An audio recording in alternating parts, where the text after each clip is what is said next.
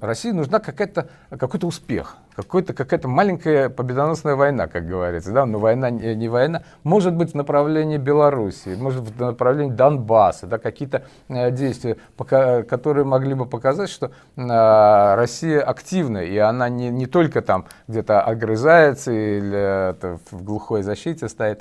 Этим видео я хочу передать привет, большой привет людям, которые продолжают голосовать в Украине за пророссийские силы и тем самым называть на русскую смерть себе домой.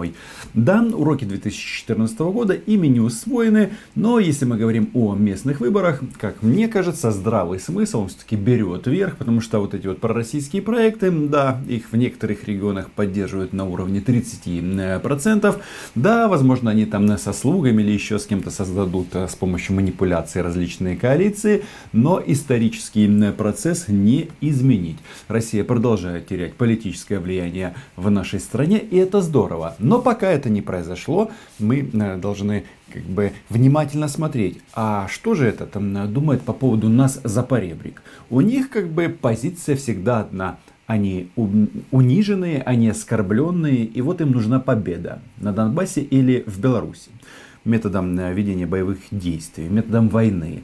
То есть нужно пустить кровь соседям, чтобы как бы успокоить вот это вот российское эго, имперское.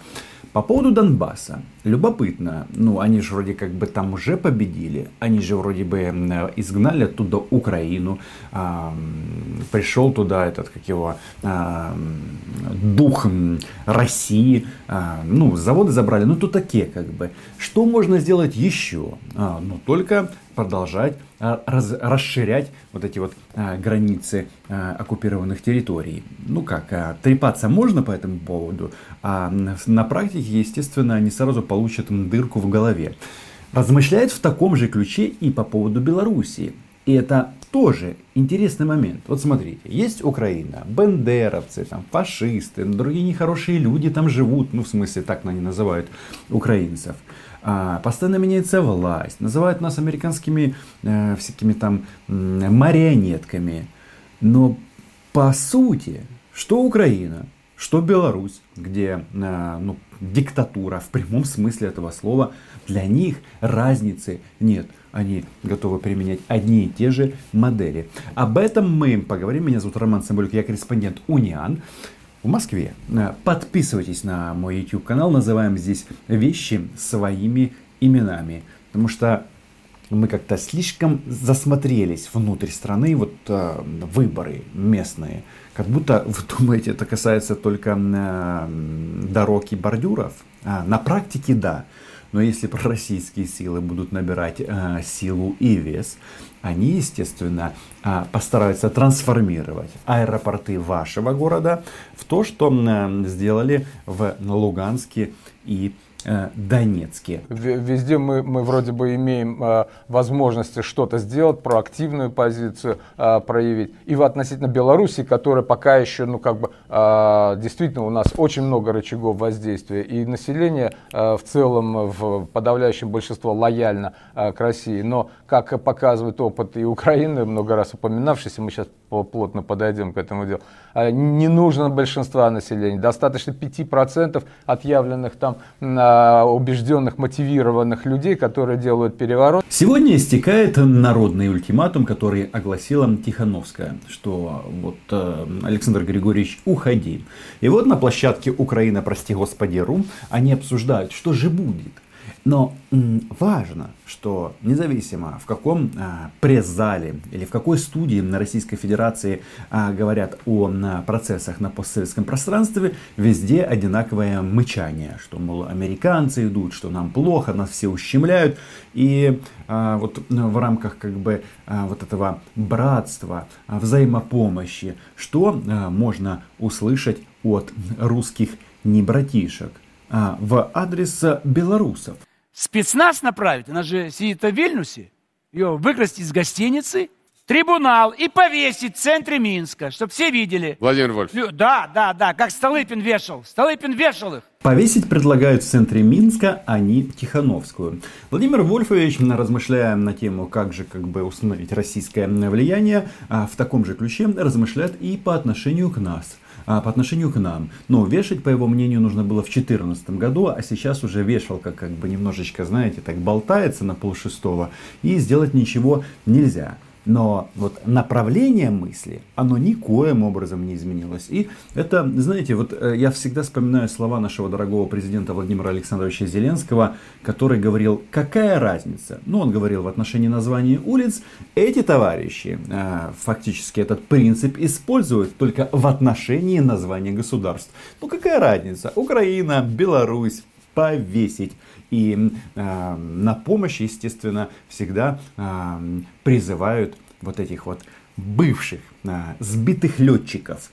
И э, мы, русские, должны э, в этом находить новое окно возможностей окно возможностей в части, ну, как бы отправить на виселицу или на гильотину. Я не знаю, надеюсь, YouTube меня как бы не заблокирует за вот эти вот слова, потому что, ну, у этой платформы у них такие интересные подходы. Если начинают жаловаться массово, то тогда, если Жириновский говорит вот такие вещи и призывает к расправе над женщиной, вообще над людьми, то это как бы норм, это э, политика э, российского государства, и это не рассматривается как распространение ненависти и вражды, хотя в российском уголовном кодексе есть даже соответствующая статья. Но если ты обращаешь непосредственно на это внимание, то это может быть воспринято как, э, ну, как бы распространение ненависти. Поэтому, чтобы так не произошло, распространяйте мое видео в своих социальных сетях, подписывайтесь, пишите комментарии, потому что это все очень-очень важно. Потому что мы-то должны а, видеть, что они замышляют, эти мы русские. Вот Олег Анатольевич, депутат Верховной Рады Украины 4-7 созывов. А, пожалуйста, ваше мнение. 4-7, да. 4-7. Четырех созывов. Мнение Олега Анатольевича Царева очень важно, естественно, для нас. Но в кавычках важно. Тут э, я о другом. Вы чувствуете, как они его представляют? Бывшим депутатом многих созывов Украинской Верховной Рады. Чуваки, вы же самое главное забыли. А где этот э, спикер парламента Новороссии? А? Где? Ну, почему вы его таким образом не презентуете? Ведь это был венец политической карьеры Олега Царева. Не так ли? Я могу более подробно об этом говорить, но в этом нет смысла. Смысл слушать Царева есть только в одном. Это как бы памятка этим любителям русского мира. Что будет с вами, если вы как бы дозоветесь прихода России в свой дом? Они что, сначала скажут вам спасибо, покажут вас по первому каналу, а потом выкинут как использованный резиновый м- предмет. Вы понимаете, какой. Как мне кто-то написал в комментариях в Советском Союзе это было изделие номер два или номер четыре. Ну, в общем, ясно. Я согласен с э, обеспокоенностью вашей. Э, сейчас, э, в общем-то, Россия в кольце пожаров, можно сказать, военных действий. И можно даже сравнить э, эту ситуацию с 1941 годом, потому что враг на Украине, пылает Белоруссия, враг под Смоленском. Страдают, хотят лечить, хотят спасти, хотят победоносную войну. Где враг? В Украине. Не на, ну, это как бы дань местным традициям, они тут немножко с а, русским языком а, не дорабатывают, немножко недоразвиты, как бы не понимают на разницу в предлогах, но то ничего. А, враг в Украине. Это что значит? А, в Украине живут в украинцы, и они враги. И вот э, товарищ, который говорит «мы русские», он, э, по сути, прямым текстом э, декларирует вот эти вот э, прекрасные тезисы. И это, опять же, большой привет тем, кто голосует за пророссийские проекты. Вы думаете, что если вы русские в Украине, этнические русские, или чувствуете большую любовь к Путину, то э, к вам как-то по-другому отнесутся, чем к жителям России? Нет, так думать не надо. Россия такая страна, она как бы переживает за русских только до того момента, пока эта территория не захвачена. Как только ее отжали, на этих русских как бы наложили большой прибор, не знаю, э, в общем, посыпают это все э, угольной пылью. А, общее это то, что практически во всех э, республиках постсоветского пространства существует проблема с передачей власти. Лукашенко пользовался заслуженным доверием и уважением ну, всех постсоветских республик, потому что сколько он всего сделал, большинство западных стран могут э, позавидовать в Белоруссии. То есть Лукашенко молодец, но он надоел, и ему как бы нужно а, куда-то деться, на пенсию или еще куда-нибудь, потому что ну слишком долго. А на помощь приходит Владимир Вольфович. У него как бы тезисы одни. У, Белору... у Лукашенко самый лучший шанс. Потому что выборы он проиграет любые, и выборы проводить нельзя. Поэтому пока он президент, он просит нас, президента, парламента, правительства, принять в состав России. О, Господи. Забудьте Правильно слово говорили европейские Белоруссия. депутаты. Почему я на это обращаю внимание? Ну, потому что, смотрите, как бы на, на Украину нужно идти войной. Эти люди говорят об этом открыто. Тихановскую нужно повесить, а Лукашенко нужно отправить в Сочи, чтобы он там доживал свой век. Но м- цели этого везде одинаковые. Захватить эту территорию. То есть э, подход что к Крыму, что к Донбассу, что к Республике Беларусь, что к свободной Украине, он одинаковый. И вот это, как мне кажется, мысль, которую нужно доносить в нашей стране. Потому что как-то многие ерзают и думают, что этот а, Big Brother, а, нет, не заокеанский, а вот этот, который живет за поребриком, он как бы а, является проводником какого-то света, добра и чего-то хорошего. Ну, в смысле, вакцины от коронавируса. Но м, не путайте а, работу богов пиара из Кремля и реальное положение дел на земле. А реальность, она вот как в Донецке и Луганске. Значит, остаются только структуры Сороса, цветные революции. И что мы получим? Мы получим, что на всем постсоветском пространстве рано или поздно, а поскольку власть не вечна, э, то рано или поздно все, все к власти везде придут э, кандидаты, которых провел Сорос. А Сорос, возможно, это новый бог э, российской пропаганды, российских вот этих вот а, лидеров мнений. Потому что они создают какой-то фантом, который всесильный, который приходит и все меняет. А, допустить, что а, люди в принципе хотят сами изменений, здесь, конечно, просто невозможно. И в этом плане, конечно, наша а, вот эта кампания по местным выборам, она показала, что вот эти вот чуваки с откровенно пророссийским а, ГГГ в голове, они все равно теряют а, влияние. Слушайте, что было до 2014 года?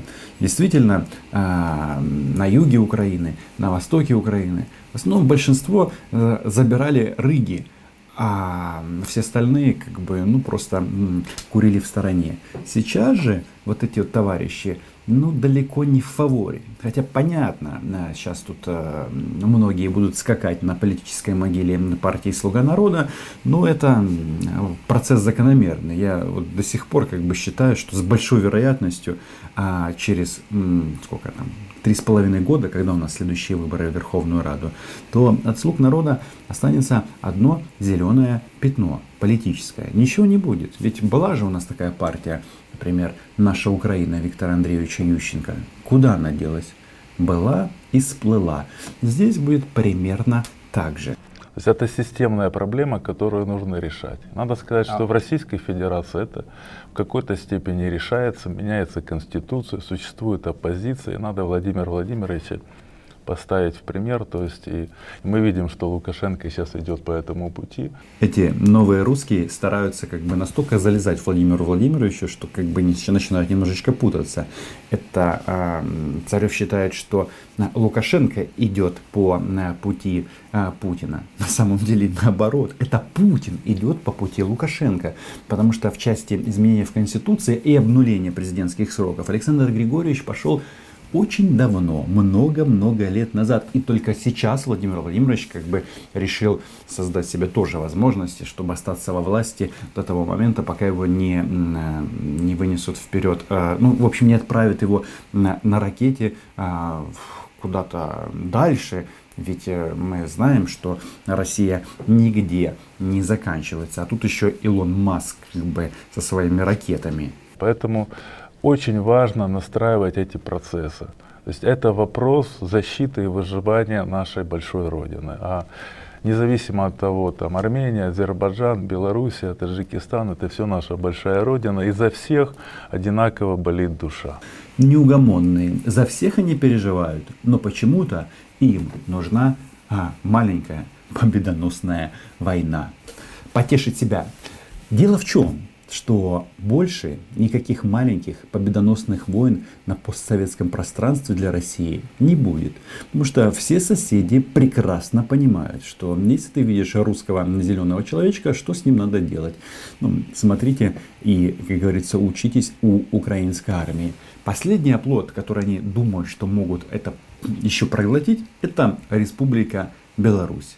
Ну, по-моему, а этот паровоз тоже ушел. Я не говорю, что Александр Григорьевич сейчас э, свергнут, как мне кажется, он вот как раз и власть удержит. Но а, вонь русского мира, она как бы уж сильно а, чувствуется на постсоветском пространстве. Подписывайтесь на мой YouTube канал, думайте во время избирательной кампании, читайте наше агентство Униан. Ну и если вы готовы вместе со мной называть вещи своими именами, заходите ко мне на Patreon. Пока. Сегодня тема более чем актуальная. Мы ее так немножечко литературно сформулировали. Пояс неверности. Вызовы для России на постсоветском пространстве. Речь зайдет о, понятно, ближнем зарубежье, которое стало за эти дни немножко дальше.